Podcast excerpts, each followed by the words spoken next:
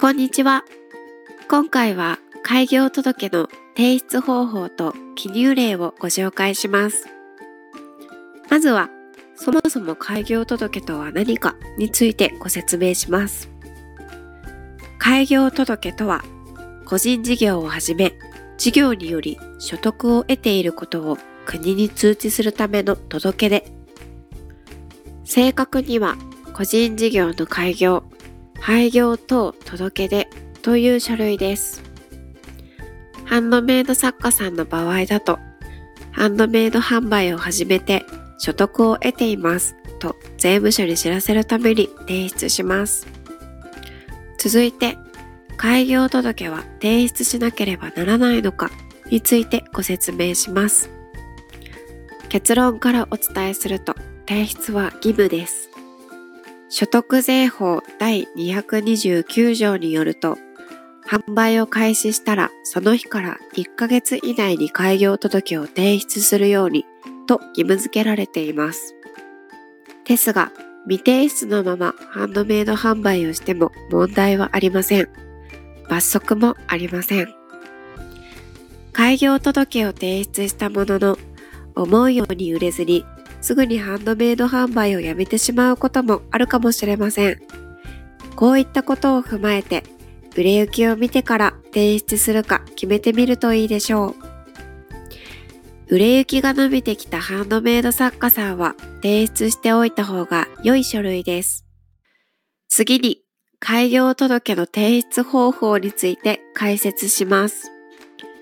開業届は税務署か国税庁の公式サイトからダウンロードできます。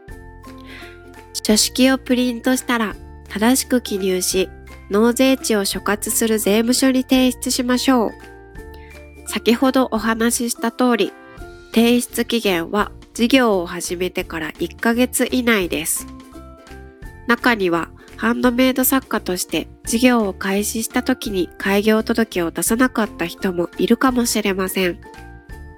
開業届の提出が遅れたことによるペナルティはありませんので、気づいた時に提出をしましょう。最後に開業届の記入例についてご紹介していきます。あくまで例としてご紹介していきますが、ほとんどのハンドメイド作家さんはこの通り記入して問題がないかと思います。宛名から記入していきます。宛名は開業届の提出先である納税地を所轄する税務署を記入してください。その下の提出日には提出日を記入します。納税地は住所地を丸で囲み、自宅の住所、電話番号を記入します。上記以外の住所地、事業所等は空欄で大丈夫です。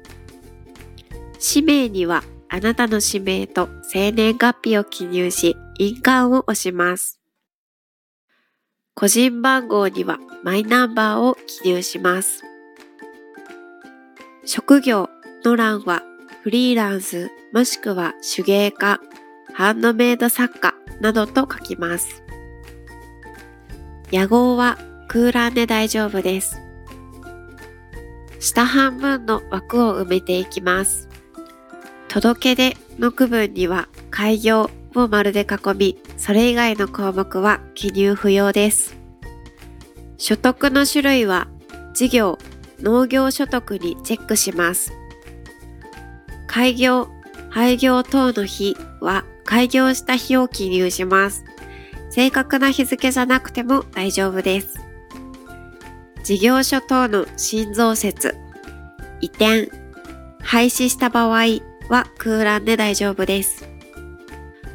廃業の自由が法人の設立に伴うものである場合も空欄で大丈夫です。